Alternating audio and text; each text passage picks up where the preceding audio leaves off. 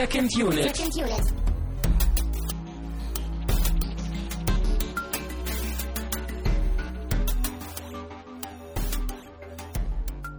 Herzlich willkommen zu einer weiteren Urlaubssendung im Hause Second Unit. Mein Name ist Christian Steiner und bei mir ist Tamine Mut. Arr.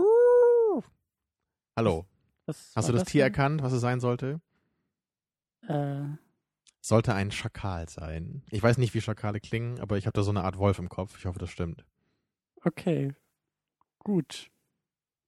Damit haben wir das Niveau schon mal zentimeterweise über dem Boden herabgesetzt. Mhm. Dann fällt man auch weicher. Mhm. Mhm. Wir werden heute, glaube ich, gar nicht so tief fallen, weil wir gar nicht so hoch diskutieren werden. Ich glaube, das wird eine, eine sehr bodenständige Diskussion, in der wir uns ein wenig äh, gegenseitig in die Haare kriegen und ähm, Aber ohne dieses ganze Metagedöns, ne? Wir nehmen heute einfach mal wieder ganz strikt aus der Zukunft auf. Also ja, ganz ich easy. bin ja eigentlich weg, wahrscheinlich jetzt gerade im Urlaub und auch Genau, Das, das Gruselige war ja, ne, dass du ja auch meintest, so, hm, der Film spielt irgendwie in Frankreich und Italien und wechselt so dazwischen. Wahrscheinlich wirst genau du, also du wirst genau das jetzt auch tun, in diesem Moment wahrscheinlich, wenn diese Sendung rauskommt, ne? Du wirst irgendwo zwischen Ah, dann bin Frankreich ich, und Italien pendeln. Ja, dann bin ich wahrscheinlich in Italien. Doch, Christian, doch, Christian, mach's jetzt nicht kaputt, das wirst du. Ja, ja, ja, ja, natürlich. Und ähm, ich habe dann auch äh, ein, eine, Alu- Aluminiumröhre in dem Auspuff meines weißen Renaults versteckt. Nee, das sollte ich jetzt, glaube ich, lieber nicht sagen, weil die NSA zu. Ich glaube, Alfa Romeo war das, kein Renault. Hm. Nicht so bescheiden, Christian. Reden wir einfach über den Film. Ich glaube, das ist gut. Erstmal, natürlich, wie immer, wir haben ein Getränk vor uns, was nicht so ganz passt, aber Ja, du hast auch ein brillantes Vorverständnis zu dem Getränk gehabt, ne? Irgendwie. Genau, ich habe mir gedacht, ich habe keine Ahnung von dem Film, also trinken wir auch etwas, wovon ich ebenso wenig Ahnung habe, denn wir haben eine, was ist das? Ich glaube sogar Rhabarber Fassbrause. Richtig? Ja, und da ist irgendwie so eine. Soll das eine Kuh sein? Ich kann das nicht erkennen. Für mich sieht das aus wie eine schwarze Kuh mit, einer mit einer Krone auf, Mhm. oder? Mhm. ja, die die Zunge rausstreckt. Wahrscheinlich mag sie das Getränk nicht. Naja, Rhabarber Fassbrause und das ist in so einer Flasche mit so einem äh, Deckel wie Bügel. so ein Flensburger Bier, ne? Also, genau. das ist schon interessant. Ich mach das mal auf hier. Ah, das ist doch ein Geräusch. Boah, das Ding hat aber ganz schön Spannung gehabt hier. Ja, das steht auch schon etwas länger im Regal, vielleicht kommt das daher. Oh, das riecht auch, du. Wir haben diese Woche oder vor kurzem, weil wir nehmen ja vorher auf und na lassen wir das. Wir haben uns ähm, der Schakal angeschaut. Im Original The Day of the Jackal in der Version von 1973. Das also wurde das uns zugeschickt. Original. Ja, das wurde uns per DVD zugeschickt und es gibt ein Remake aus dem Jahr 97, was du kennst und ich kannte gar nichts. Genau. Das Remake ist auch gar nicht so schlecht. Es hat natürlich so die üblichen Hollywood-Remake-Dinger und die ganze Geschichte wird halt so von Frankreich, Italien nach Amerika ähm, transferiert und es wird nicht Charles de Gaulle umgebracht werden, also soll nicht umgebracht werden, sondern die Frau des Präsidenten. Ne, also das Ganze wurde amerikanisiert. Wie sich das gehört für Hollywood. Genau, mit Bruce Willis da als den Schakal und Richard Gere als seinen Jäger. Ganz kurz nur, weil wir gar nicht so viel zu dem Remake sagen wollen, ist das denn wenigstens ein Bruce Willis-Film, in dem er nicht während der Arbeit einschläft? Ähm, ich glaube, das kann man schon so sagen. Der ist okay. Also, Also, er, es ist nicht so schlimm wie heutzutage, okay. wo man immer denkt, so er braucht nur das Geld und er hat eigentlich keine Lust mehr. Wie seit, seit Die Hard 2 will er eigentlich schon aufhören, aber irgendwie kommen da immer noch die Schecks und er muss irgendwie doch noch das Haus verlassen. Ja, also der Film ist schon okay. Der hat wahrscheinlich auch für mich so ein bisschen den Bruce Willis-Bonus. Hm. Naja, also, naja, aber das Original ist schon besser gewesen heute. Das werden wir herausfinden. Ähm, ja, dann sollten wir einmal anstoßen oder zumindest das Glas heben. Prost. Genau. Ja, hoffentlich schmeckt das Getränk genauso irre, wie der Film für dich in deiner Vorstellung war. Also, das schmeckt erstaunlich gut.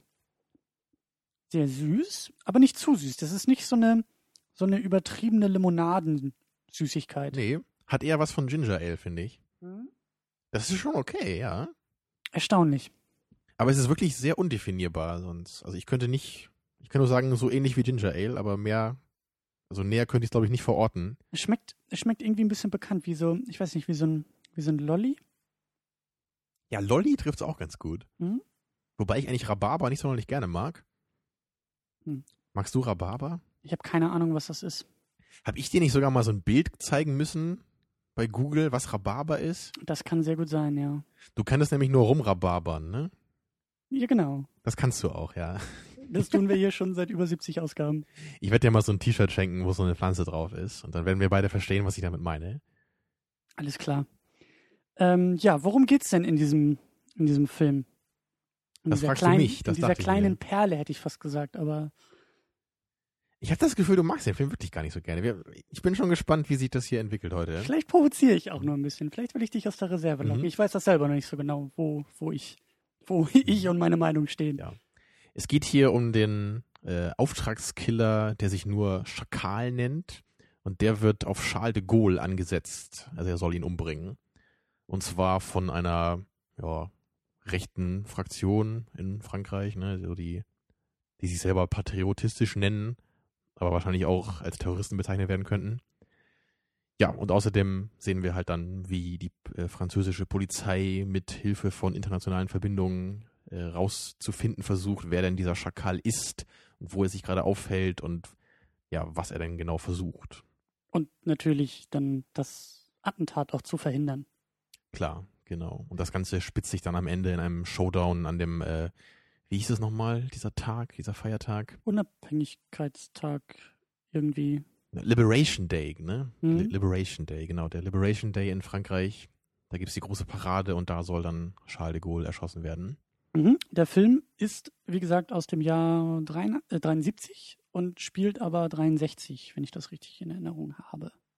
Das mag sein. Ich weiß nur, ja, dass es aus der einer, 60er. dass der ganze Film auf einem gleichnamigen Buch basiert, das glaube Mhm. ich 71 oder so rausgekommen ist. Genau, das ist geschrieben von Frederick Forsyth, einem Mhm. Briten. Ja, und ich weiß noch, dass äh, dieser Herr sich auch aktiv äh, verweigert hat, seinen Namen in dem äh, Remake äh, gezeigt zu bekommen. Mhm. Da gab es wohl einigen Stress und der Film durfte auch nicht so genannt werden wie der Originalfilm. Echt? Deswegen, ja, der heißt ja jetzt äh, The- Day of the Jackal und das Remake heißt halt dann nur The Jackal. Aber im Deutschen war das egal. Da Ja, im heißt Deutschen beide. heißen die beide der Schakal. Mhm. Aber da gab es anscheinend schon gleich von vornherein so ein bisschen Stress und ähm, naja, die Leute wollten wohl nicht ihr, ihr Kunstwerk ne, remaken lassen, mhm. verständlicherweise. Ähm, diese Fassung, die wir jetzt geschaut haben, ist auch von Fred Zimmerman als Mhm. Regisseur. Der hat Regie geführt. Ähm, von dem kenne ich eigentlich nichts. Nee, ich habe nur gesehen, äh, dass High Noon von ihm ist. Ein Mhm. Film, der schon ewig auf meiner Watchlist steht. Auch einer der wichtigsten Western-Filme. Stimmt, und hatte er nicht, hatte er dafür oder wofür, er hatte doch für irgendwas auch noch Oscars bekommen, ne? Ja, ich glaube, den Film kannte ich aber nicht. Nee. Ach, das ist auch nicht unbedingt so unsere Zeit. Das ist noch ein bisschen zu früh. Ja, da müssen wir noch ein bisschen dran arbeiten, aber ich glaube schon, Ja. dass er ein relevanter Regisseur war damals. So äh, schien das zumindest rüberzukommen bei der IMDb. Und für dich zumindest relevant ist auch Edward Fox als der titelgebende Schakal. Der hat dir sehr gut gefallen, aber der scheint Genau. nicht mehr wirklich danach äh, gute Rollen bekommen zu haben. Ja, wir haben ein bisschen geschaut. Er war mal hier und da in dem einen oder anderen Film wohl als Nebenrolle dabei. Aber das waren dann auch oft irgendwie nicht so die relevanten Filme, glaube ich. Ne? Also ein bisschen schade, weil ich fand ihn ja wirklich klasse. Also er hat den Film für mich gut getragen. Er hat so ein bisschen eine Ähnlichkeit mit Mark Hamill, ne? Ist dir auch einmal aufgefallen? Ja. Aber so eine find Mischung, finde ich, aus Mark Hamill, also so Mark Hamill Star Wars, vielleicht ein bisschen älter, und Guy Pearce, so aus den 90ern vielleicht noch, also ein bisschen jüngerer Guy Mhm. Pearce. Es würde ja auch dazu passen, dass der Herr nie wieder vernünftige Rollen bekommen hat, ne? Ja, jetzt müsste er nur noch irgendwann mal den Joker sprechen und dann wäre der Kreis geschlossen. Ja, das würde passen. Gut, das erstmal zum Personal. Kommen wir zum Film. Ähm, er ist zweieinhalb Stunden lang. Wirklich? War es Ja. nicht nur zwei ein Viertel oder so? Ja, lass Da es, gucke ich jetzt nochmal. lass es zwei Stunden und 23 Minuten gewesen sein.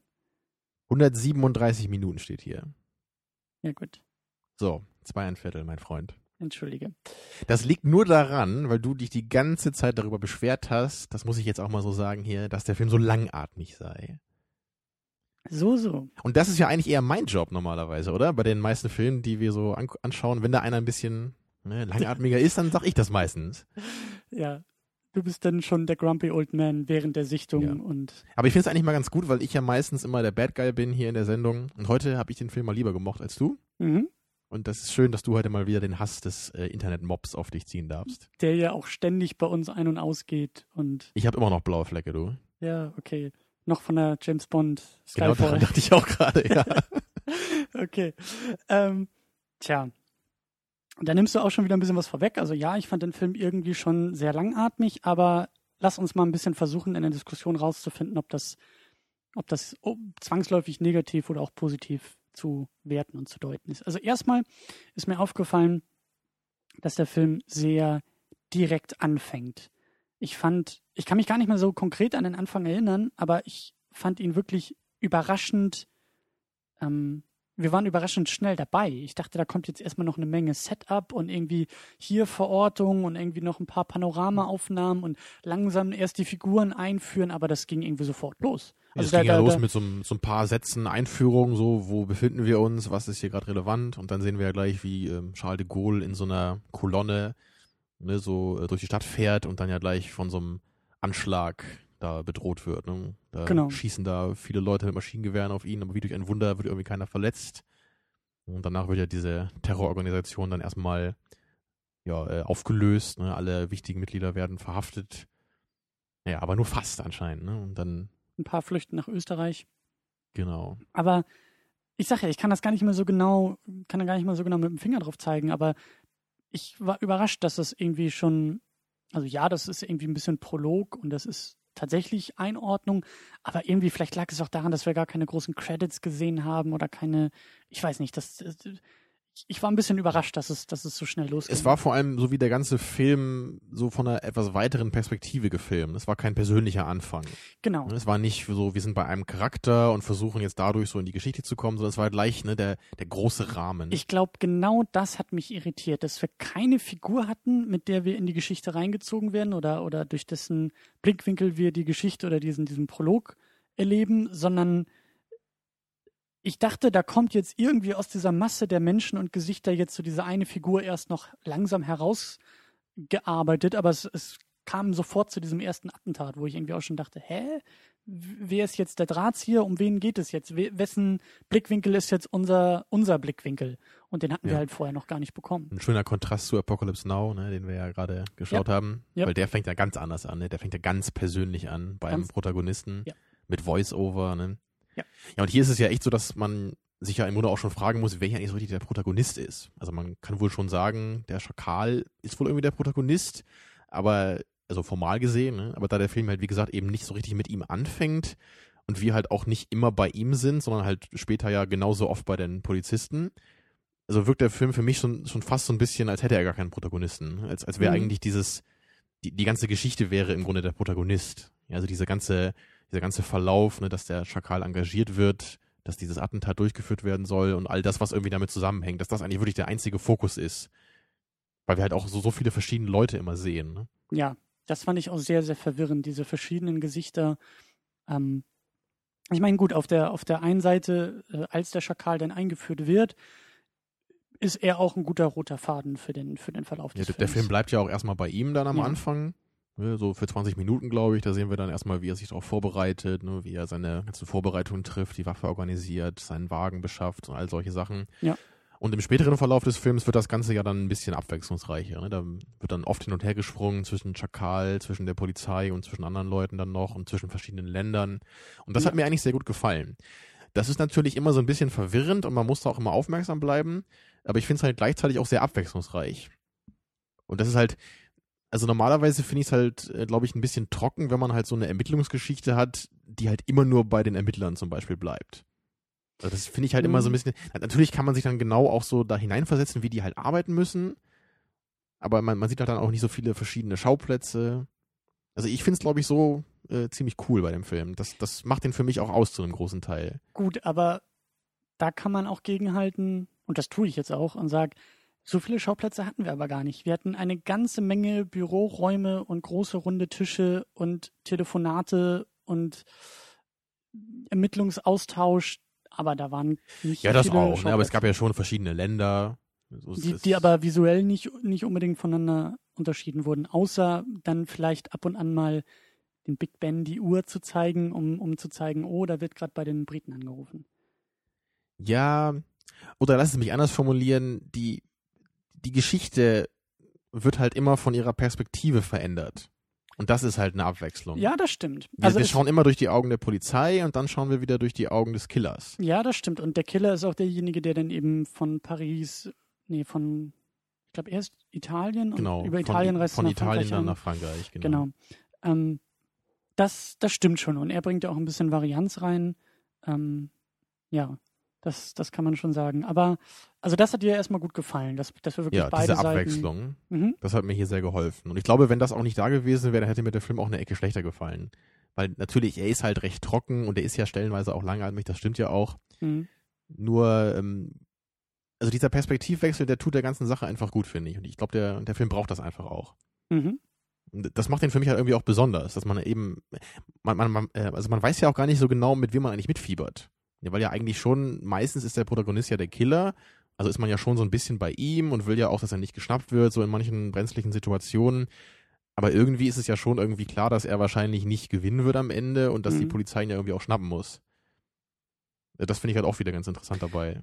Das bringt natürlich das Problem mit sich, dass Spannung dadurch schwieriger aufgebaut werden Mhm. kann. Weil wir beide Perspektive kennen und, und eigentlich auch wissen, wer gerade auf welchem Wissensstand ist und wie weit ist. Ähm, ich meine, klar, es wäre ein völlig anderer Film, wenn eine Seite wegfallen würde. Aber du präferierst das schon, beide Seiten zu kennen?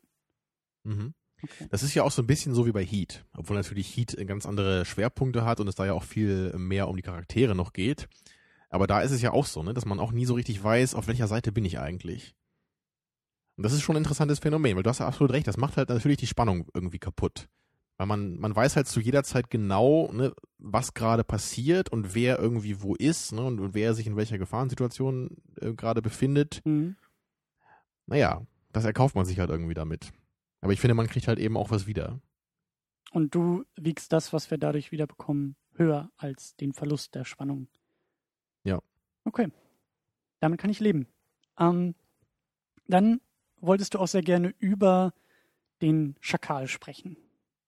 Mir ist aufgefallen, dass der Film die Erzählweise und auch manchmal die Inszenierung und auch so die, die Gadgets, die der Schakal benutzt, diese kleinen Tricks und Kniffe, fast schon so MacGyver-mäßig, ähm, auch an James Bond erinnern. Natürlich das Ganze viel bodenständiger und realistischer.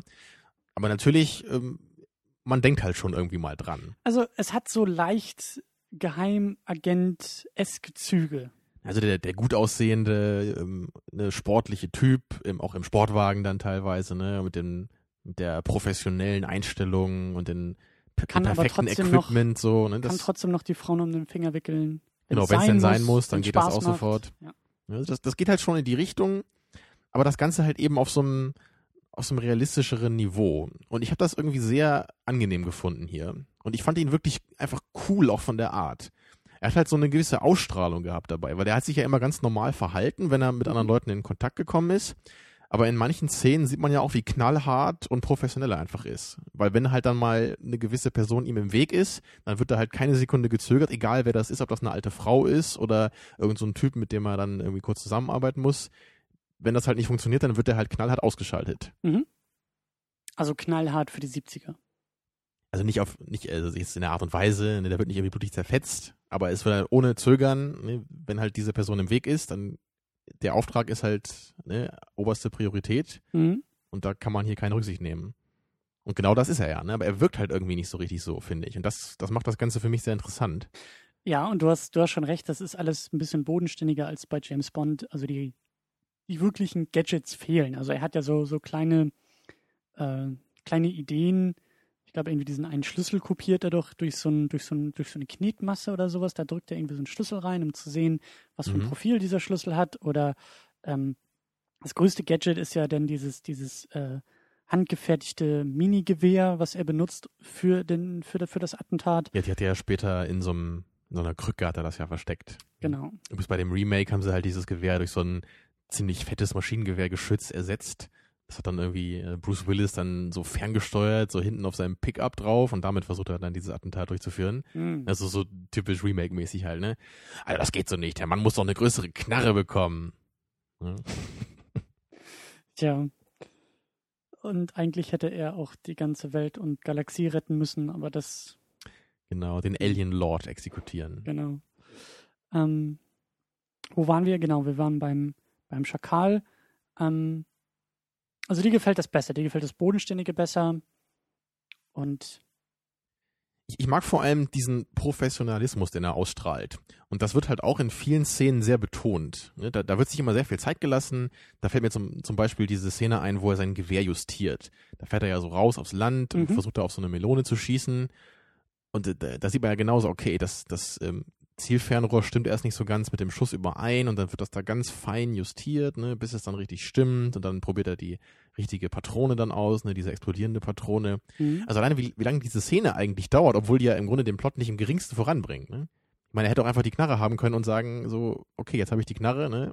Und der Film geht weiter. mhm. Aber so läuft dieser Film einfach nicht, sondern Mhm. es wird hier wirklich, da wird sich immer Zeit genommen. Und das baut halt eben auch eine Atmosphäre auf. Finde Ja, ich. ja, ja, das stimmt. Also das, ähm, das durchzieht auch den ganzen Film, dass er wirklich in äh, vielen Momenten und in vielen Details seine Zeit nimmt und braucht.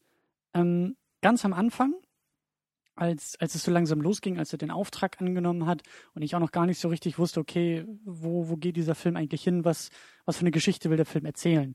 Weil es hätte ja auch sein können, dass, dass er in der, in der ersten halben Stunde schon dieses Attentat versucht und wir dann sehen, wie er, weiß ich nicht, zwei Stunden lang flüchten muss oder sowas. Ähm, oder verstecken muss oder was auch immer. Ähm, deswegen war ich ein wenig erstaunt, dass diese, diese, äh, dieses Zusammensammeln der Puzzlestücke für diesen Auftrag, also die Waffe und dann den Pass und diese ganzen Vorbereitungen, die er da ähm, treffen muss, ähm, das habe ich mir in dem, in dem Remake, ich habe das Remake ja nie gesehen, aber ich dachte mir, okay, das ist wahrscheinlich so ein Moment, da wird das Remake, das Hollywood Remake einfach so eine Montage draus gemacht haben. Das sind fünf Minuten oder, oder zwei Minuten, die ganz schnell aneinander geschnitten sind, wo er dann irgendwie in den Schrank greift und sich die Waffe rausnimmt, wo er die Mütze aufsetzt und man sieht dann irgendwie darunter, dass sein Gesicht ganz anders ist, wo er den Pass aus der Schublade nimmt und man schon sieht, dass ein falscher Name draufsteht und er das in die Brusttasche steckt und dann dann geht's los. So, das, das, das hat hier in diesem Film irgendwie bestimmt die erste Dreiviertelstunde oder so gedauert. Und Ja. dann muss er irgendwie noch nach Italien und dann setzt er sich zu dem Waffenschmied direkt irgendwie zum Kaffee trinken ins Wohnzimmer und dann wird erst noch lang und breit diskutiert, wie schwer und wie lang der Lauf sein muss und äh, wie teuer das Gewehr sein darf. Er wird hin und her gefeilscht und dann wird der Pass noch lang und breit äh, ausgearbeitet und das Foto wird gemacht. Also das, das war wirklich Das war dir ein bisschen zu viel, ja? Das will ich so nicht bewerten, aber es war, es war wirklich was anderes. Also der ganze Film steht für mich unter dem Motto, dass so wird heute kein Film mehr gemacht. Das, Das kann man positiv Fall, sehen, ja. das kann man negativ sehen, aber das war für mich so ein bezeichnendes ähm, Moment von, ja, heutzutage wird sowas schnell abgehandelt und nicht so viel Raum und Zeit dafür aufge, aufgeopfert. Wobei das bei dem Remake gar nicht so krass ist, wie du gedacht hast. ne? Also natürlich wird das da das Ganze ein bisschen flotter erzählt in die ganze Geschichte, aber es gibt schon diese ganzen einzelnen Elemente. Also Mhm. die, die Waffe wird halt gekauft da von Jack Black in dem Remake, der da für mich ein ziemlicher Fremdkörper ist in dem Film. Hm? Und also die, die Szenen sind halt eher ein bisschen ein bisschen anders aufgezogen dann. Ne? Aber also die Szenen sind halt schon alle da, diese, diese einzelnen Puzzlestücke. Ich sag ja, am Anfang wusste ich auch noch gar nicht, was für eine Geschichte das werden soll, bis ich dann gemerkt Mhm. habe, okay, die Geschichte ist tatsächlich dieser Attentat und danach dieses Attentat und danach Mhm. gibt's kein, keine weitere Geschichte mehr, sondern es endet auch damit. Also was sie halt beim Remake halt noch äh, ein bisschen rasanter gemacht haben, ist dann das Finale. Und da Ja, gibt's das dann noch eine, eine kleine Verfolgungsjagd zu Fuß und das endet dann in so einer U-Bahn-Station mit so einer Ja. Schießerei. Dann da hat Bruce Willis auch blonde Haare, sieht sehr schick aus. Eins gegen eins. Genau, Richard. Gere muss natürlich dann Bruce Willis erschießen, so. Also das, also das Remake, also ich finde es halt wirklich gar nicht so schlecht, wie das immer so gemacht wird. Würde mich natürlich auch interessieren, wie du das jetzt gefunden hättest, so im direkten Vergleich. Mhm. Es ist halt schon deutlich flotter gemacht, aber es ist halt nicht einfach nur so hingerotzt, finde ich. Es hat halt Mhm. schon, es hat für mich schon eine Daseinsberechtigung. Es ist halt schon ein moderner Ansatz und zwischen den Filmen liegen ja auch 25 Jahre. Da ist halt wahrscheinlich auch wieder so der, der Punkt, der Schakal, der Alte ist halt irgendwie auch ein Klassiker und wenn natürlich dann so ein Film geremaked wird, dann kommen natürlich viele, die auch meinen so, hey, der alte Film ist doch irgendwie perfekt so, warum wollt ihr den remaken, was hat euch denn daran gestört? Mhm. Jetzt brauchen wir Bruce Willis und Jack Black, so, ist das nicht ein bisschen bescheuert? Was ich wahrscheinlich bei dem Scarface Remake auch sagen werde nächstes Jahr. also, hat ja durchaus seine Berechtigung. Also ich finde nur, der, das Remake, das ist halt ein akzeptables Remake. Es ist kein, kein wichtiger Film oder so, aber es ist, kann man auch gucken. Das kann ich mir auch gut vorstellen, weil ich jetzt nach dieser Sichtung einer modernen oder moderneren Fassung dieser Thematik nicht abgeneigt bin. Also ich sehe da, ich sehe jetzt bei, bei dieser Ursprungsversion vom Schakal schon eine Menge Potenzial und mich stören, glaube ich, auch eher die Dinge, die vielleicht auch bestimmt für die Zeit waren, als der Film gemacht wurde. Also der, der Film ist wirklich echt interessant für mich gewesen, weil ich halt auch, wie du ja auch nicht jetzt so super viele Filme aus der Zeit kenne. Er hat mich halt schon an so ein paar andere erinnert, die ich auch in letzterer Zeit mal geschaut habe, zum Beispiel The Conversation äh, mit Gene Hackman. Mhm. Du kennst ja hier den mit Will Smith, kennst ja den Film hier, wie heißt er nochmal, hier Staatsfeind Nummer 1, ne? Mhm. Da ist ja Gene Hackman auch dabei und seine Rolle da ist so ein bisschen ähm, eine Hommage an The Conversation. Weil er hat auch genau diesen Trenchcoat an zum Beispiel. Also da ist er auch so ein, er ist da so ein Abhörspezialist mhm. und darum geht's halt auch in dem Film. Die ganze Zeit wird er so, da werden halt Leute abgehört und er ist ein ziemlich äh, verschrobener Typ. Aber ich meine, so vom Feeling her war der Film für mich ein bisschen ähnlich, weil der halt auch so ruhig war und, und einfach auch nicht viel passiert ist, in Anführungsstrichen. Ne? Man muss halt eher so gucken, was, wo will der Film eigentlich gerade hin, ne? Oder warum zeigt er mir das? Und warum mhm. zeigt er mir das auch in dieser Länge? Und was hat das eigentlich auch für einen Impact so auf den Zuschauer? Und ich glaube, genau das ist einfach auch eine, eine Methode, die heutzutage eher seltener gewählt wird bei Filmen da ist, glaube ich, der Plot so der, der sticht irgendwie deutlicher hervor bei moderneren Filmen. Mhm. Und, und das habe ich irgendwie bei dem Shakai jetzt so gar nicht gehabt. Das war irgendwie, also der Plot ist zwar schon irgendwie zentral hier, es ist ein bisschen schwer, schwer zu sagen, was ich meine, aber der Film wirkt halt nicht so, als wolle er permanent sich am Plot irgendwie langhangeln. Der Plot ist auch gar nicht so gehetzt wie in manch anderen Filmen, sondern durch die Länge des Filmes einigen wir uns auf zwei Stunden und 15 Minuten, mhm. meinetwegen. Ähm, also den Film kannst du auch in 90 Minuten drehen.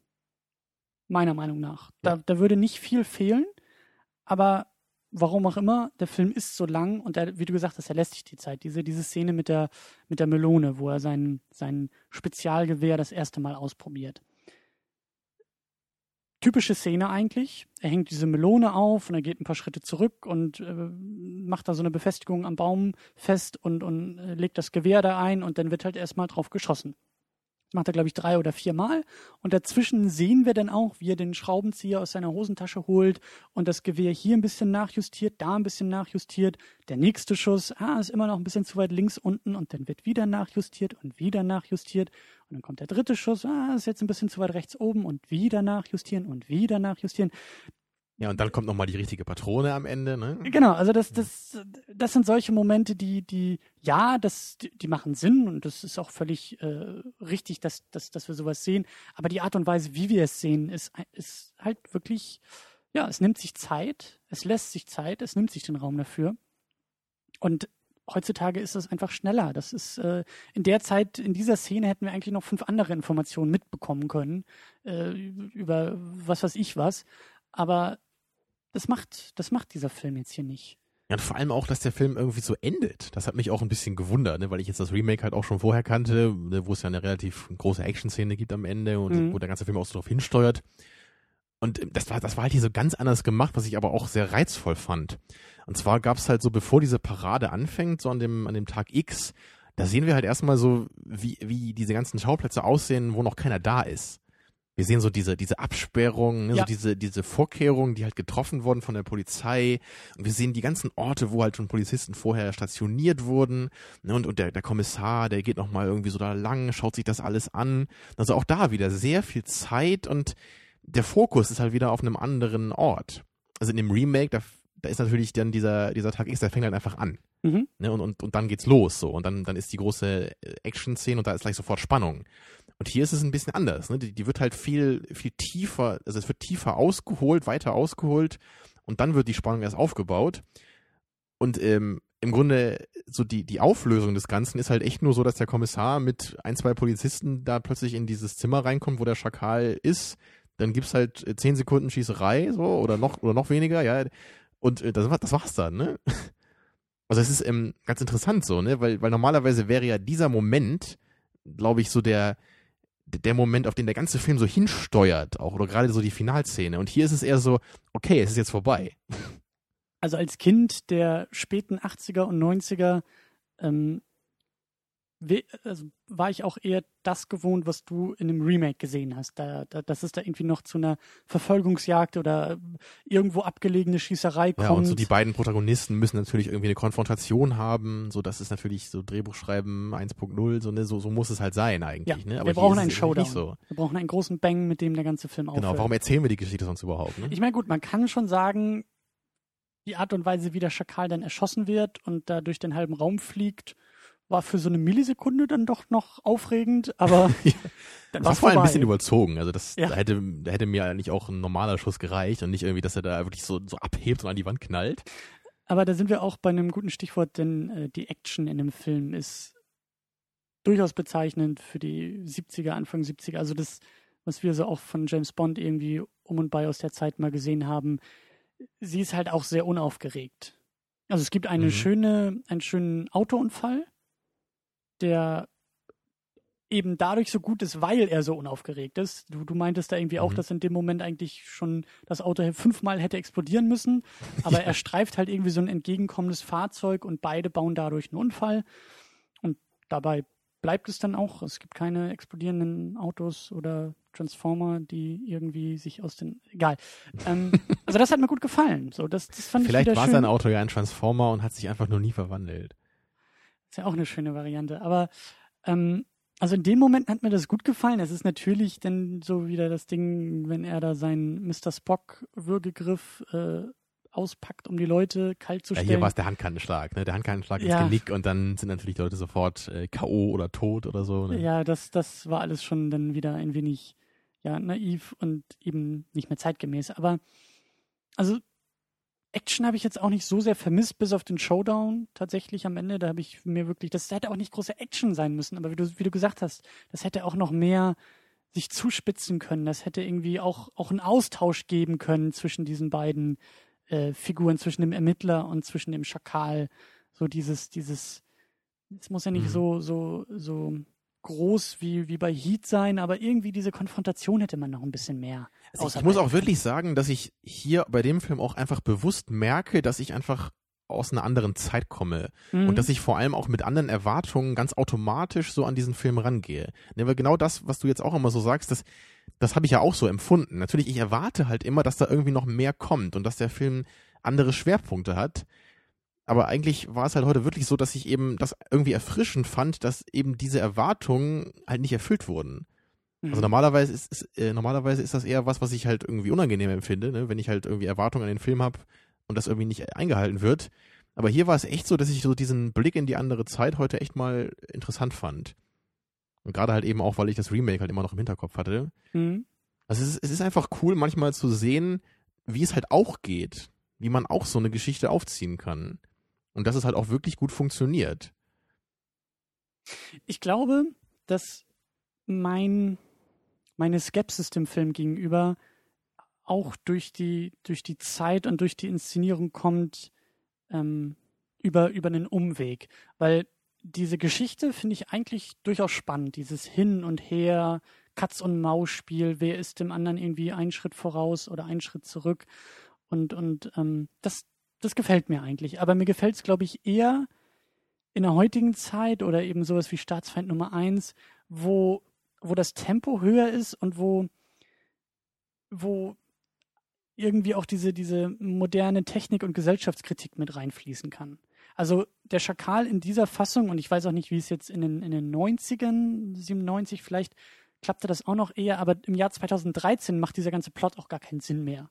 Da kann sich so ein, so ein Terrorist nicht irgendwie im schönen Frankreich irgendwo in einem kleinen Schloss verstecken und das kriegt keiner mit. Ähm, durch die, durch auch die Ermittlungstechnik, die war ja wirklich, ähm, ich weiß nicht, ob es damals tatsächlich so war, aber Hut ab, wenn man damals jemand über, überhaupt jemanden gefunden hat und dingfest machen konnte. Weil so viele Telefonate, die da irgendwie bei einem, bei einer Tasse Kaffee hin und her gehen und Damals hat sich Verbrechen noch gelohnt. Ne? Nee, da muss dann wirklich handwerklich natürlich, da, da greift man zum Telefonhörer so, geben Sie mir Scotland Yard, so, ne, in, in England. Ja, und dann wird in England angerufen und dann wird gesagt, haben Sie mal auf die Uhr geguckt, ich nehme hier gar keine Anrufe an, wird wieder aufgelegt. so, und wenn, wenn, wenn, wenn du denn sowas wie, weiß ich nicht, 24 oder sowas kennst, also die, die TV-Serie, wo das, wo das Tempo einfach wahnsinnig hoch ist, wo es, wo, wo in dieser Zeit irgendwie schon fünf Anschläge auf den Präsidenten und drei Atombomben entschärft würden. Ach, pennt er nicht in acht Folgen äh, Kiefer Sutherland einfach? Nein. So, so jetzt ist Nachtruhe. Die so. Zeit hat er gar nicht.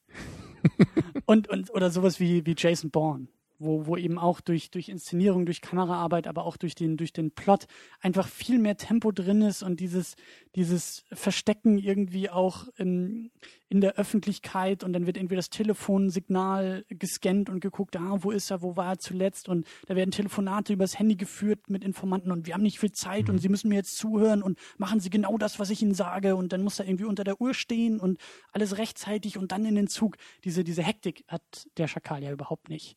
Ja, Jason Bourne ist ein gutes Stichwort, ist mir gar nicht eingefallen beim Film. Aber ähm, ich habe neulich mal die ersten beiden geschaut, nach langer Zeit mal wieder. Und den ersten hab, fand ich auch sehr gut so. Aber beim zweiten, also den fand ich halt echt mies, muss ich sagen. Und die, also das lag halt auch einfach daran, eben an, an genau dem, was du gerade gesagt hast. So diese, diese Hektik, die war einfach da. Und die war halt einfach in extrem überzogener Form da. Also mhm. ich habe überhaupt nicht mehr im Kopf gehabt, dass halt die Kamera wirklich nur am Wackeln ist da. Also man, man, man sieht halt nichts mehr in den Action-Szenen, in diesen Verfolgungsjagden. Da, da sieht man immer nur so, so halbe Sekunde Shot, ja, wie bei Quantum Trost, ne? Da wird nur Cut, Cut, Cut, Cut und Kamera hoch, runter, wackel, wackel, überall. Und da habe ich auch ein paar Reviews gelesen. Es gab auch echt bei IMDb, gab es zig Leute, die echt meinen so, boah, Leute, wie könnt ihr euch das angucken? Ich musste aus dem Kino rausgehen, weil ich Kopfschmerzen bekommen habe. Mhm. Ne, also, das, also der, der zweite und dritte ist ja auch von einem anderen Regisseur als der erste. Aber das, das ist halt so dieses überzogen moderne dann, ne? wo man echt dann davon ausgeht, so, da, da muss ja immer Hektik sein, sonst ist der Zuschauer nicht mehr am Ball. Klar, du kannst es natürlich übertreiben. Also da sind wir auch schon wieder Prost an dieser Stelle bei Man of Steel, der ja von der Kameraarbeit auch dieses Problem für mich hatte, dass, dass da nicht einmal ja. Ruhe irgendwie in, in ruhigen Momenten noch drin war. Aber ich meine, jetzt bei dieser, bei dieser Verfolgungsjagd, Agentengeschichte, wie auch immer man das nennen will, dieser Ermittlungsthriller oder, oder was auch immer, ähm, das Label für diese Art Film ist. Aber mir gefällt es, glaube ich, in der modernen Fassung dann doch besser als so in den gespielt 60ern und tatsächlich 70ern realisiert.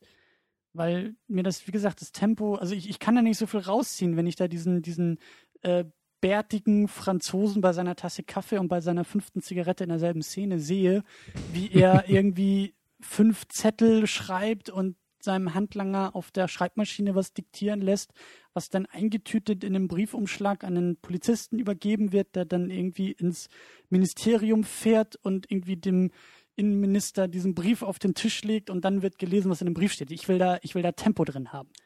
Also das fand ich gerade ganz cool, so diese Elemente, dass man ja manchmal so als Zuschauer bei den Informationen irgendwie ist, die gerade von einer Adresse zur nächsten weitergereicht wurden. Weil genau wie du sagst, da wird manchmal irgendwas aufgeschrieben, dann wird das irgendeinem so Polizisten in die Hand gedrückt, dann sieht man den auch so, der nimmt, setzt dann seinen Helm auf, ja, schwingt sich aufs Polizeimotorrad, fährt irgendwo hin, steigt dann da aus, ne, und gibt das halt irgendwo ab.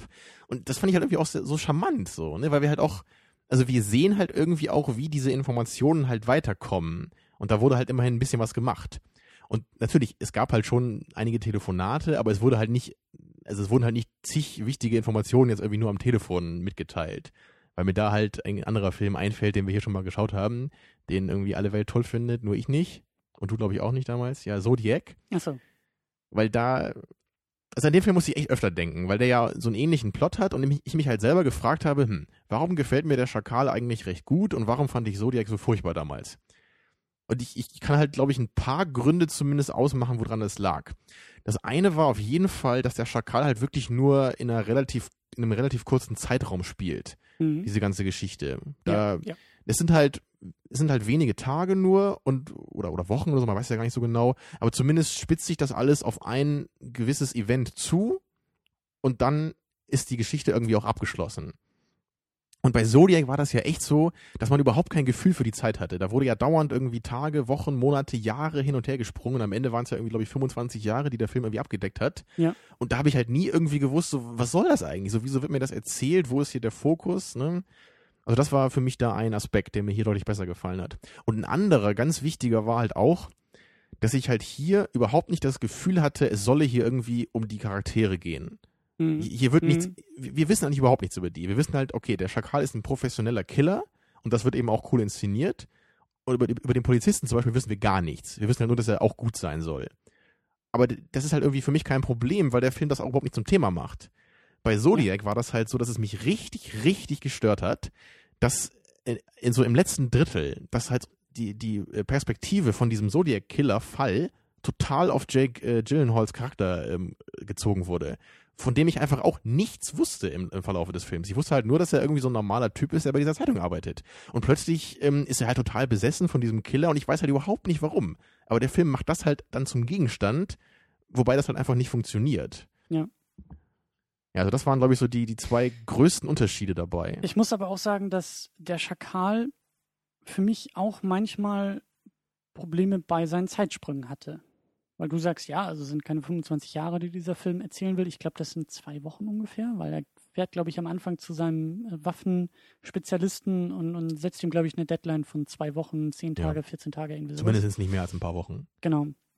Und manchmal war das irgendwie so, so zwischendurch, gerade als es denn so Mittelteil, das Ende, als diese Ermittlungserfolge häufiger wurden und mehr Informationen irgendwie eingeholt wurden. Da waren manchmal so, so merkwürdige Zeitsprünge, so vom Abend auf den nächsten Morgen oder, oder so einen halben Tag später irgendwie.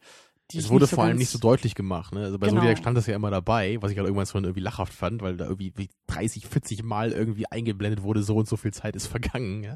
Das Problem bei Zodiac war ja, dass sie nicht gesagt haben, welcher Tag war, sondern es wurde immer nur gesagt, und jetzt zehn genau, Tage später. Genau, es war eine relative Zeitsprung. Man hat irgendwann gar nicht mehr gewusst, so, in welchem Jahr bin ich eigentlich so. Ja. genau naja. das. So, was wollte ich gerade noch sagen? Die Zeitsprünge beim Schakal, diese kleinen De Detailsprünge. Ja, ja, das wurde hier halt nicht so richtig zum Thema gemacht. Ne? Da wurde eher so mhm. von einem Fakt dann zum nächsten relevanten Moment halt gesprungen. Man wusste halt, da wird nicht viel Zeit vergangen sein. Mhm. Ist mir aber irgendwie hier nicht negativ aufgefallen. Ist mir jetzt auch nicht. Also für mich war es eher so ein bisschen die elegantere Weise, das zu erzählen, indem man es einfach wirklich nicht aktiv zum Gegenstand macht, okay, so viel Zeit ist vergangen, sondern das Ganze halt wirklich so erzählt, dass es halt nicht unangenehm irgendwie dem Zuschauer auffällt. Ja. Ja, das stimmt schon. Und wie du auch gesagt hast, diese Information, die Reise mit den Informationen ist halt wichtiger. Und wenn diese Informationen erst einen halben Tag später relevant werden, dann macht das auch mhm. Sinn, diesen halben Tag auszulassen. Ähm, es war, glaube ich, auch nicht nur dieser Zeitsprung, sondern oder diese mehreren Zeitsprünge, sondern ich hatte auch irgendwie Probleme manchmal mit dieser Vielzahl von weiteren Ermittlern und Menschen irgendwie mitzuhalten. Mhm. Das sind, das ist ein Haufen, ein Haufen Männer in ihren 40er, 50ern aufwärts, die dann an irgendwelchen runden Tischen sitzen mit irgendeinem Minister am Kopf und ich weiß nicht, wer sind diese anderen Leute. Ich glaube, das waren alles irgendwie aus verschiedenen Geheimdiensten von den Amis, von den Briten. Äh, ja, so eine Sonderkommission war das ja im Grunde. Ja, ne? aber also da muss ich echt sagen, dass das fand ich, also diese diese Momente, wo sie denn, wo dann auch dieser französische Ermittler dazu kam und ja dann Informationsaustausch irgendwie stattfand und wo es sich dann zum Beispiel auch herausstellt, dass einer aus dieser Runde Informationen weitergibt, die dann beim Schakal landen genau, über eine Informantin. Ne? Ja. Er wird ausgehorcht da von dieser Lady. Genau, und, und, und solche Momente hätte ich mir öfter gewünscht, dass mit dieser mit dieser Ermittlungskommission auch irgendwie gearbeitet wird. Also das, das Dass man die ein bisschen kennenlernen, meinst du? Ja, wer, wer ist das eigentlich? Nee, gar nicht, gar nicht so, sondern dass, dass, dass auch plottechnisch was passiert weil für mich war das immer nur, okay, das nächste Meeting, ein paar Sätze werden ausgetauscht, es wird geraucht, es wird Kaffee getrunken, es wird ein paar Dokumente unterschrieben. Okay, also du meinst, dass da wirklich mal, dann, dann, dann fällt der äh, Spion da raus oder einer muss irgendwo hinfahren, eine besondere Ermittlung durchführen, also sowas meinst du, dass ja, irgendwas, also mehr Abwechslung. Genau, dass das irgendwie auch Action, nicht im Sinne von, von Film-Action, sondern Aktion, dass wirklich auch was passiert in diesen Szenen. Weil es sitzen nur Leute an Tischen, die irgendwie Informationen austauschen. Das war zum Beispiel, mhm. also zwei Sachen dazu. Ähm, dieser eine Moment, wo denn, wo denn heraus, also da, da, da kommt dieser Franzose und hat ein Tonbandgerät dabei. So fängt dieses Meeting eben an, dass sie feststellen, okay, da ist irgendwie eine weibliche Person, äh, die, die ein Telefonat führt. Dieses Telefonat wurde aufgezeichnet und man hört in dem Telefonat, dass sie Informationen an den Schakal weitergibt. Oder zumindest an eine Person, die es dann an den Schakal weitergeben kann. Da steht dann einer dieser Beteiligten auf und sagt, ja, das ist eine Freundin von mir und ich äh, habe da wohl irgendwie Informationen weitergegeben und geht. Das war auch so ein, so ein Moment, wo, wo, also für mich in der heutigen Sicht ist das ein Riesenplothole, weil woher wissen alle Beteiligten, dass der Typ nicht irgendwie mit dem Schakal unter einer Decke steckt? Ja, das stimmt schon. Also, so, meine, wahrscheinlich, wir, also man kann wahrscheinlich davon ausgehen, dass er halt die Wahrheit spricht, weil warum hätte er es uns überhaupt gesagt? Ne? Wenn ne? wir, Aber wenn wir da mit modernen äh, Augen drauf gucken und sagen, hier, Jack Bauer aus 24, der hätte den Typen an mehrere Stühle gefesselt und so lange gefoltert, bis er Informationen ausspuckt oder halt eben zugibt, dass er nichts damit zu tun hat. Aber da wäre irgendwas mit passiert. Genau. Ich meine, er, er hat halt einfach zugegeben, so, okay, ich habe da wahrscheinlich versehentlich diese Informationen weitergegeben, aber stimmt schon, da hätte natürlich was mit passieren müssen. So, und sie Aber- gehen ihn, lassen ihn einfach wortlos so aus dem Saal rausgehen. Aber das fand ich, Ja. das, das meine ich. Da ist zumindest was mit dieser Gruppe auch passiert. Das war eine relevante Szene, dass wir diese ganze Gruppe am Tisch auch sitzen sehen, dass man merkt, ah, okay, das, das wurde plottechnisch natürlich wieder fallen gelassen, da gab es nicht auf einmal Misstrauen untereinander, da wurde das überhaupt nicht thematisiert, aber es war so ein, so ein Funken, der da mal aufglühte von, okay, es gibt doch einen Grund, dass die alle da irgendwie auch ständig zu sehen sind. Und das war nämlich eben auch so klasse, äh, selbe Szene, weil der Typ ja, der, der Franzose, der französische Ermittler, ja eben dieses Tonband vorspielt. Und dann fragt halt irgendwie einer der Beteiligten so, wo wussten Sie denn das ausgerechnet hier, ich weiß nicht, Scotland Yard oder wer auch immer das war, wo wussten Sie denn das ausgerechnet er? Ähm, also warum haben Sie ausgerechnet seine Leitung abgehört? Und dann meinte der Franzose, nö, wir haben einfach alle, alle Leitungen abgehört. Und dann wird er eben von allen auch sehr grimmig angeguckt. Und das wäre halt wieder so ein Ding, in der heutigen Fassung müsste das thematisiert werden, müsste das, da wäre die Szene nicht vorbei, sondern da würde sie eigentlich gerade erst losgehen. Und auf einmal Ja. hättest du irgendwie einen einen Konflikt, dass der Franzose irgendwie in dieser Ermittlungskommission vielleicht unterdrückt wird oder halt gemobbt wird oder Mhm. irgendwie neue Aber da sieht man halt wirklich wieder den Fokus des Films halt eben nicht die Charaktere zu betonen, sondern einfach die Geschehnisse. Das hättest du auch, das hättest du auch noch nicht, das musst du nicht an, an den Charakter, an die Figur festmachen, sondern da hättest du immer noch diesen Blick von oben haben können, nämlich Ermittlungsbehörden, die zusammenarbeiten oder Okay, gegeneinander ja. arbeiten. Aber, aber selbst das ist halt eigentlich kein Gegenstand, weil der Film hat ja irgendwie keinerlei Kritik jetzt an irgendwas. Der hat Ja. ja auch, der hat ja kein Statement zu irgendwas. Der hat ja einfach nur dieses, er thematisiert halt diesen Killer mit seinem professionellen, ja, Morden halt mhm. und wie halt die, die Polizei versucht, ihn zu, zu fassen. Und der Film macht halt nicht mehr und nicht weniger. Und ich finde halt eben in manchen Szenen kommt auch genau das rüber, dass man eben auch genau weiß, so okay, mehr will er auch nicht. Und da, da denke ich zum Beispiel an diese Frau, als die am Ende, ne, nachdem dieser äh, Typ von der Kommission dann da aufgeflogen ist und äh, dass, äh, dass er zugegeben hat, okay, ich weiß, da ist diese Frau, die hat das anscheinend weitergegeben. Mhm. Und dann sieht man ja am Ende so, die Frau ist da irgendwie in ihrer Wohnung oder so und dann ist sie, kommt sie halt rein und sie sieht, okay, die, ist, die Polizei ist hier. Und es wird halt geschnitten und es wird nie wieder thematisiert. Ja. Man weiß halt nur, okay, sie haben sie gekriegt. Aber da wird nicht irgendwie gesagt, so, okay, wer sind sie und woher kommen sie und wer sind ihre Auftraggeber und dass da noch irgendwie was mit gemacht wird, sondern da wird halt wirklich geschnitten und, und das Thema ist beendet so. Ne? Also das ist halt, das muss man auch nicht mögen, das kann man auch kritisieren, das würde ich auch sagen. Aber ich, ich habe es halt nicht als negativ empfunden, weil das für mich irgendwie eine, ich habe das hier als sehr angenehm erfunden, dass der Film wusste, was er will und auch nicht ähm, sich geschämt hat, das zu zeigen. Mhm. Ja, also dass der Film dazu gestanden hat, was er ist. Also das hat mir, glaube ich, einfach so gefallen an dem Film. Also, also generell ist es ja wirklich so, dass halt die, diese Art Film sich halt immer automatisch das Problem einkauft, es geht hier um Ermittlungen. Und natürlich sind Leute, die jetzt wirklich ermitteln, das heißt kombinieren, ja, und, und Fakten zusammenbauen, dabei Kaffee trinken, ist nicht das Spannendste auf der Welt. Und das, das ist einfach auch eine Kritik, das, das stimmt einfach auch. Und Ja. das, das, das hat mich halt bei Zodiac damals so gestört, dass mich der ganze Film halt überhaupt nicht mehr interessiert hat. Mhm. Und hier kann ich das schon verstehen, dass das hier dir zu viel war. Ich glaube, bei mir lag es wieder daran, dass wir halt durch den Wechsel zum Schakal, der ja immer wieder gemacht wurde, dass wir da halt immer noch so ein bisschen so rauskamen im wahrsten Sinne des Wortes. Wir kamen halt immer so ein bisschen raus aus den Büros, wir haben wieder gesehen, okay, was passiert gerade auf der anderen Seite, was macht der Schakal gerade, ne? wo ist er gerade, wie bereitet er sich weiter vor und dann wurde halt wieder zurückgegangen zu den Ermittlungen. Ja. Also da hat man halt wieder die Abwechslung reingebracht, die ich halt am Anfang so gelobt habe. Und deswegen funktioniert das für mich halt hier auch. Und deswegen war ich halt nicht einfach nur gelangweilt von alten Männern, ne, die irgendwie versuchen, irgendeinen Kriminellen zu fangen. Nicht falsch verstehen, ähm, ich habe auch absolut keine Lust auf irgendwelche bebrillten Computerhacker, die auf großen Monitoren irgendwelche Programme hin und her schieben, auf denen ein, ein Countdown läuft. Ja, das ist ja das moderne, langweilige Entwickeln. So, ja, ne? wo Jetzt dann auch nur irgendwie draufsteht, Virus wird kopiert und dann hast du irgendwie einen Ladebalken und das soll Hektik und Spannung bringen und sowas gefällt mir auch nicht. Aber irgendwie so eine gesunde Mischung wäre eher so meins. Also für mich war es halt hier, glaube ich, genug Mischung, eben durch den Schakal. Weil da, da sind wir uns auch wirklich nicht äh, uneinig, weil ich bin ja auch jemand, zum Beispiel so, ein- so ein Tatort, das kann ich mir nicht angucken, weil ich das so unglaublich langweilig finde, wie da auch Ja. so der so Kommissar langweilig und sein Gehilfe, ja, äh, gehen irgendwie in Hamburg an der Alster lang, ja, und irgendwie Ja. ermitteln da so, wer irgendwie den Fischkutter überfallen hat. naja, nicht ganz so schlimm. Das war jetzt ein bisschen überzogen, ein bisschen gemein auch. Aber das ist halt für mich genau das, was du, glaube ich, irgendwie eben kritisieren wolltest. Weil das ist für mich so unglaublich langweilig einfach nur. Ja. Und für Also- mich war hier heute einfach mehr dabei. Also wenn wir die Skala aufmachen und wirklich der Bodensatz ist für uns beide Tatort, dann können wir schon, da, da lasse ich mich auch drauf ein, der Schakal ist weit über dem Tatort. Na, immerhin. Also so schlimm ist es nicht.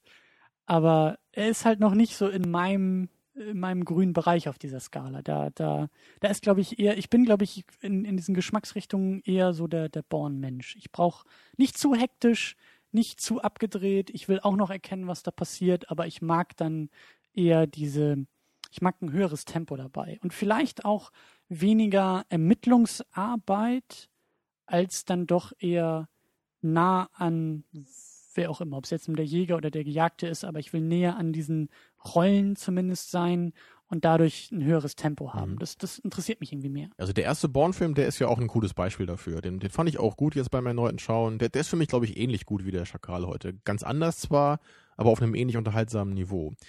Das Ding ist halt einfach auch, der, der Schakal hat halt immer versucht, so realistisch zu bleiben, soweit das möglich ist. Ne? Na klar, ein paar, so in den Action-Momenten war es halt schon manchmal ein bisschen naiv, so wenn es dann um den Handkantenschlag geht. Mhm. Aber so von dem, was passiert, ist das Ganze ja schon relativ realistisch. Und da gab es jetzt nicht irgendwie zig Plotholes, auch wenn man vielleicht nicht jedes einzelne Detail verstanden hat, so wie jetzt die Information gerade herausgefunden wurde und wie nicht.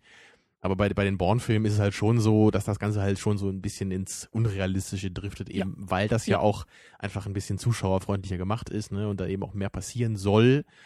Und dann passiert halt eben auch mal was, wo halt im echten Leben halt normalerweise nichts passieren würde. Ne? Oder wie bei, bei Argo am Ende, ne? Dann, das ist das berühmte Beispiel, ne? Da wird dann am Ende irgendwie, dann brauchen wir die Verfolgungsjagd auf dem Flughafen, auf, der, auf dem Runway noch, ne?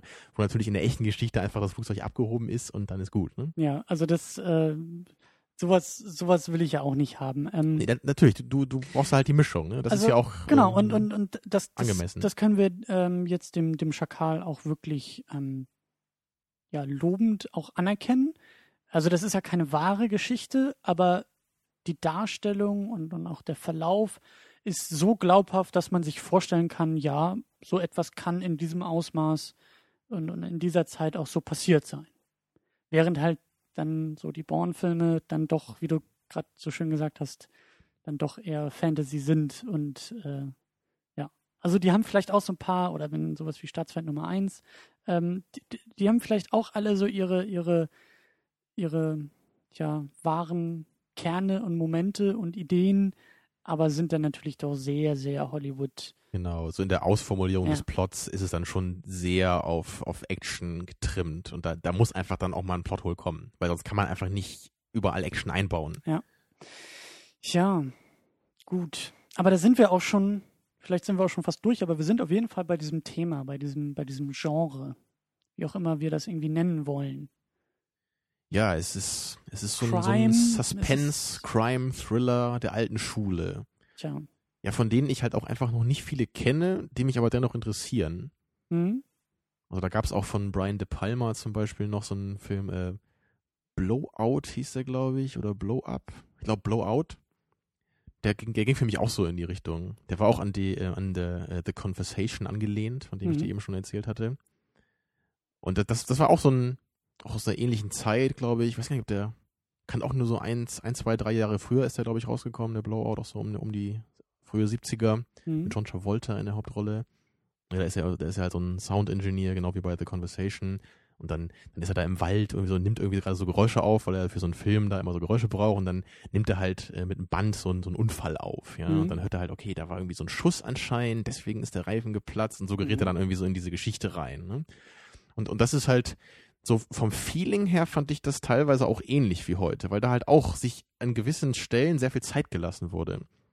Aber ich wahrscheinlich hätte der, der, der Film ein bisschen besser gefallen, weil der einfach geradliniger ist und auch, da gibt's so, da wird mehr mit den Charakteren gemacht, das Ganze Mhm. läuft dann auch eher noch auf so einen Plot zu, äh, nicht auf einen Plot, auf einen, auf einen Höhepunkt zu. Aber so, so generell kann man, glaube ich, schon ganz gut so, so fühlen, also ich, ich zumindest habe so ein Gefühl für diese, für diese, diese Thriller dieser Zeit. Das war halt so eine, Es ist vor allen Dingen, ich will dir da keine Worte in den Mund legen, aber ich glaube, dieses Bodenständige ist so das, was dich daran auch interessiert. Oder eben dieses Gefühl von, das ist so glaubhaft, das könnte so passiert, passiert sein oder passieren, aber das ist glaubhaft genug und das reizt dich eher daran. Während ich, mhm. ich mag, wie gesagt, sehr, sehr gerne die Serie 24. Die hat auch Probleme und diese ganze Gewalt- und Folterdarstellung und eher so diese, dieser rechte politische Rand, der da irgendwie manchmal auch so ein bisschen durchschimmert. Das jetzt mal außen vor gelassen. Aber allein diese Inszenierung, allein dieses hohe Tempo, dieser, dieser Spannung, Spannungsaufbau in, in 24 in der Serie, das ist eben genau meine Tasse Tee, die ich trinken will. Und dieses, ich, ich, ich will das gar nicht mhm. realistisch haben. Ich will das gar nicht bodenständig haben, sondern ich will da auch, wie bei meinen Comicfilmen, so weit weg wie möglich vom Realismus. Jetzt, wo du das sagst, kann ich das, glaube ich, für mich ganz gut verorten, weil ich nämlich generell halt auch eigentlich jetzt kein großer Freund dieses Crime-Thriller-Genres bin.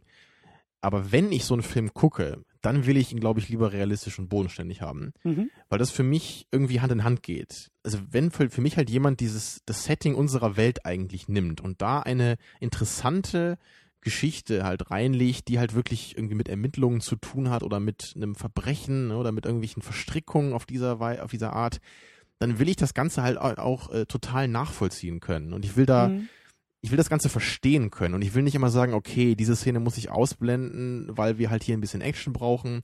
Das macht für mich irgendwie so das Gesamtwerk so ein bisschen kaputt. Weil das, das, das ist dann irgendwie nicht mehr stimmig für mich. Und, und wenn ich halt wirklich mal was Groteskes oder was Abgedrehtes sehen will, dann, dann nehme ich mir halt andere Filme, mhm. die halt auch normalerweise eher mein Ding sind, ne? Aber wirklich, wenn, wenn mal so ein Crime-Film, dann muss der für mich bodenständig und ganz nachvollziehbar logisch durchexerziert sein. Wie immer ist das hier in erster Linie Selbsttherapie, die wir betreiben. Ja. Was Selbst, sonst, ne? Selbsterkenntnis. Ähm, tja, ist mir vorher auch gar nicht so aufgefallen, dass das wohl auch bei mir eher, ähm, dass ich eher in diese andere Richtung gehe. Dass das auch eher so mein, meine Geschmacksrichtung ist. Würdest du denn den Schakal trotzdem empfehlen? Ist die Frage, wem? Also. Langweilern. ähm, ganz, ganz schwierig. Also Leuten aus unserer Generation würde ich den, würde ich den, glaube ich, gar nicht empfehlen. Das Der ist ja auch schon älter als 2010. ja, genau. Da ist ja selbst das äh, Remake schon so ein äh, Fall fürs Antiquariat, ne? ja, fast. Also, ähm, nee, aber, aber ernsthaft, also das ist schwer, schwer zu formulieren, aber. Also vermutlich meinst du auch das, was ich vorhin schon mal ein bisschen gesagt habe. Klingt ein bisschen arrogant, aber äh, also diese, dieser Blick aus der heutigen Zeit ist halt bei dem Film so ein bisschen irreführend, würde ich mal sagen. Weil ja. man halt selber ja. die ganze Zeit immer denkt so, was passiert hier eigentlich gerade oder, oder warum passiert nicht mehr? Ne? Oder wo ja. will der Film eigentlich hin? Oder der Film geht zwei Stunden und eine Viertelstunde und wieso sind hier so wenig Explosionen? Ja? Oder wieso gibt es hier so, so wenig Plot? Wieso gibt es so wenig Charakter? Oder so kann es ja auch sowas sein. Ne? Genau, und, und ähm, also ich würde schon sagen, höhere Semester als, als uns beide, die auch vielleicht mehr, mehr Wissen über diese Zeit haben. Mehr Filme auch aus dieser Zeit kennen, die eben mit Filmen aus den 70ern irgendwie groß geworden sind. Also meinem Vater würde ich, wenn, wenn er den Film nicht schon kennt, aber meinem Vater würde ich den Film auf jeden Fall empfehlen. Das ist so ein Ding, der könnte ihm wirklich gefallen. Das, das wäre sowas für ihn, der ja auch großer James Bond-Fan ist und so. Das ist ja, das kann ich mir wirklich vorstellen. Aber ich weiß nicht, ähm, wie gesagt, so unser, mein Jahrgang, wir sind beide 25. Nicht, weil er jetzt irgendwie mit Explosion und Action und wir sind ja auch jetzt nicht irgendwie Michael Bay-Opfer oder so. Aber irgendwie, also, oder du musst halt wirklich ein, ein sehr großes Interesse auch aus so einer filmhistorischen Perspektive haben. Das, ja. das kann ich mir auch also äh, sehr gut vorstellen, wie, wie wir gesagt haben, diese, diese ganze Inszenierungsart und diese Ruhe und diese Zeit, wenn du das mal durchleben willst mit einem Film, dann schnappt er den aber aus sich heraus sehe ich jetzt wenig äh, für den Schakal, was, was für, den, für den Film spricht. Ja, so hart würde ich es halt nicht formulieren. Ich kam ja auch sehr positiv über äh, heute. Wahrscheinlich sogar ein bisschen positiver, als ich wirklich dem Film gegenüber eingestellt bin. Ich würde definitiv sagen, der Daumen geht hoch. Und ähm, bei der Empfehlung würde ich auch sagen, genau wie du, das ist schwierig. Filmhistorisch ist natürlich immer gut bei äh, Filmen, die 40 Jahre alt sind. Und ich habe schon das Gefühl, dass der Film relevant ist und dass der Film auch ein deutliches Zeugnis seiner Zeit ist, weil, obwohl ich halt nicht viele Filme kenne, so die so ähnlich sind, habe ich schon das Gefühl, dass gerade so in den frühen 70ern dass das so eine, eine wirklich eine, eine Art war, diese Art Film zu machen, die halt sehr populär war und sehr so der Standard eigentlich war. Mhm. Und das ist ja schon interessant, wie sich das halt im Laufe der Zeit einfach gewandelt hat. Und einfach was, was mir halt auch einfach gefallen hat, war einfach so dieses Erfrischende, das einfach mal anders zu haben. Ja. Ich muss jetzt nicht irgendwie fünf bis zehn Filme so dieser Art jetzt nacheinander gucken, aber so ab und zu mal so diesen, diese alte Methode nochmal zu sehen, ist halt immer einfach einerseits abwechslungsreich, so für die eigenen Sehgewohnheiten, aber natürlich auch immer gut, um so sein, äh, sein Filmkritiker oder Film, Filmnerd Verständnis, um wieder auf die Probe zu stellen und zu aktivieren. Dass man so merkt, so, Ja. okay, wieso ist das hier eigentlich gerade anders? Oder was ist Ja. hier anders? Ne? Und wieso bin ich das irgendwie nicht mehr gewohnt? Ne? Woran liegt das? Ja. Also für sowas ist der Film einfach auch super geeignet. Das ist das perfekte Gegengift für diese Blockbuster-Müdigkeit, die wir so in den letzten Wochen Mhm. auch verspürt haben. Ja, das hatte ich auch bei, bei Christopher Nolans Erstling, ne, bei dem Following. Da Mhm. habe ich das auch, habe ich mich auch total so gefühlt. So einfach dieses, wow, ein kleiner Film, ja, fast amateurhaft gemacht, ne, aber, aber der hat Das einfach eine andere Qualität, so. Und das ist erfrischend, wenn man sieht, so, da kann auch was funktionieren. Ja. Auch ohne Budget, ne. Ja. Ja, also deswegen wäre meine Empfehlung auch eher so die, die Filmhistoriker-Empfehlung wahrscheinlich. Ja, ähm, das ist, glaube ich, auch das Beste. Du sagst ja immer, äh, nee, was, was sagst du immer? Für, für Freunde des Genres? Nee. Ja, doch, das sage ich gerne. Oder hast du hast noch irgendwas anderes, was du bei der Empfehlung gerne. Für Mhm. Filmfreunde? Ja, genau, für Filmfreunde. und jetzt ist so in deinem Vokab oder in unserem Vokabular alle Filme, die älter als wir sind, äh, sagen wir auch einfach so für Filmhistoriker. Ja. was älter als 25 Obwohl ich da gerade noch mal wieder äh, an Apocalypse Now denke, weil der ja gerade geschaut wurde. Das ist halt echt so ein Film, wo ich dann einfach sage, ich habe bei dem nicht das Gefühl, dass der in irgendeiner Weise auch nur auch nur ein Millimeter ja veraltet ist. Also den den würde ich halt heute genauso drehen, wenn ich es könnte. Der ist halt einfach nicht Ja. in seiner Zeit verhaftet. Der ist einfach perfekt für das, was er ist. Nicht mal für das, was er ist. der ist perfekt für mehr, als er ist. Der ist Ja. perfekt für alles. Für sich Ja, und, alles bei der, andere. bei der Schakal, äh, Schakal würde ich eher sagen, der ist auch gut, aber eben für seine Zeit, für seinen Kontext und in seinem Kontext. Und daran muss man eben Spaß haben. mhm. Und das habe ich persönlich auch nicht immer. Aber heute hatte ich mal Lust drauf. Der übersteigt die eigenen Grenzen nicht, wie Meisterwerke das vielleicht tun. Würde ich so sagen, ja. Ich glaube, wir haben die Floskeln jetzt auch alle durch. Genau. Und da darf man uns natürlich auch gerne widersprechen, wenn Ja. Leute meinen, der Schakal wäre heute immer noch perfekt, ja. Oder damals wusste man einfach besser, wie Filme gemacht wurden und nicht einfach nur anders.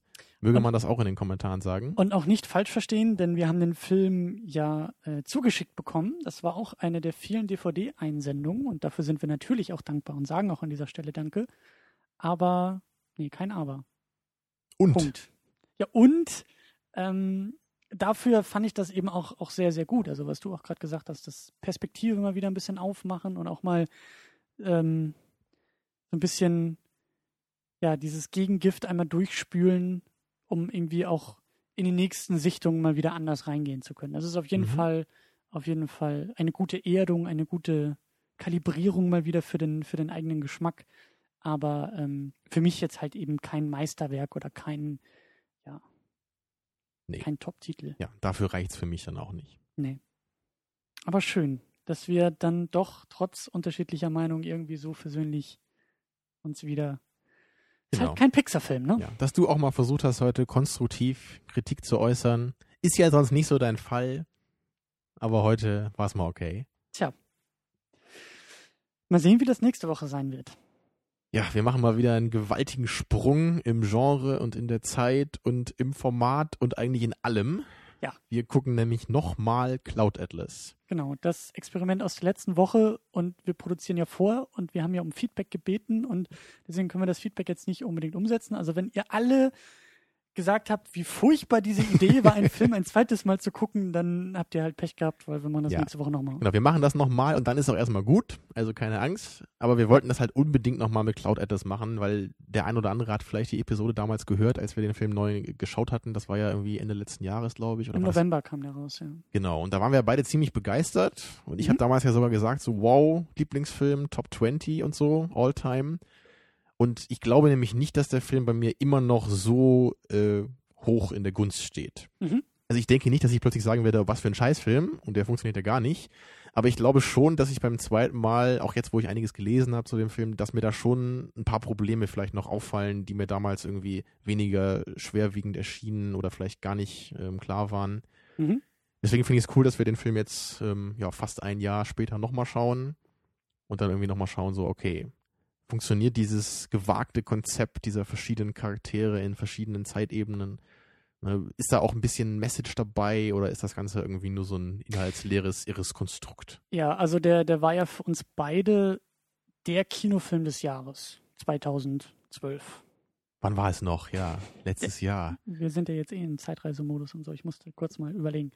Ähm, nee, also das, das, und das, das bleibt ja für mich auch immer. Also dieses, dieses Kinoerlebnis vor allen Dingen, äh, das kann, glaube ich, auch keine Wiederholungssichtung irgendwie Klar. kaputt machen, weil wir eben auch sehr, Der Abend damals ist passiert. ja, und, und wir waren ja auch sehr überrascht durch den Film, weil wir auch keine großen Erwartungen hatten.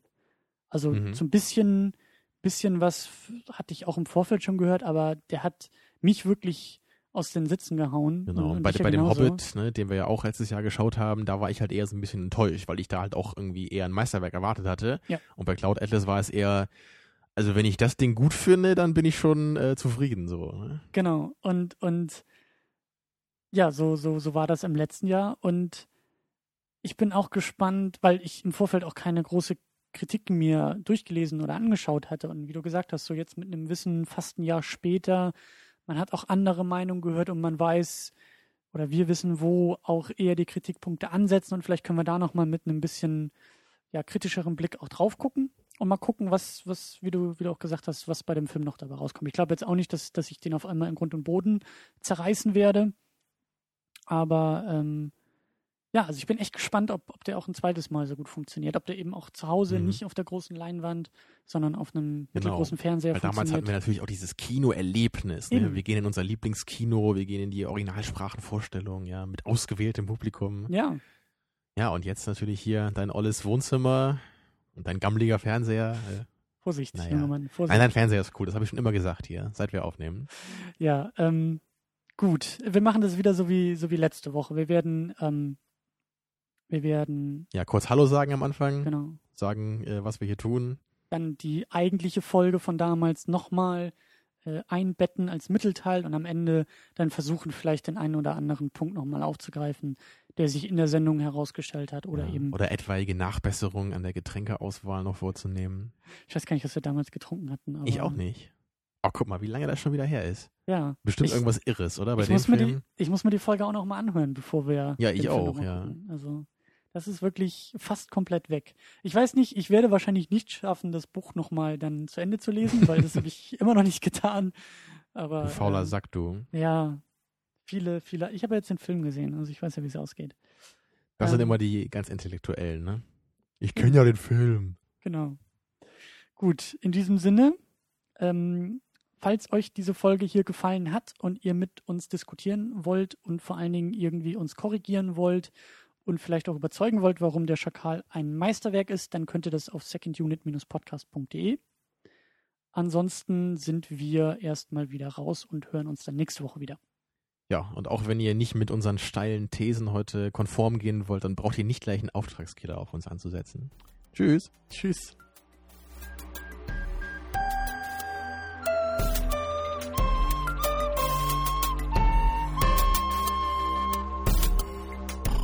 Second Unit. Second unit.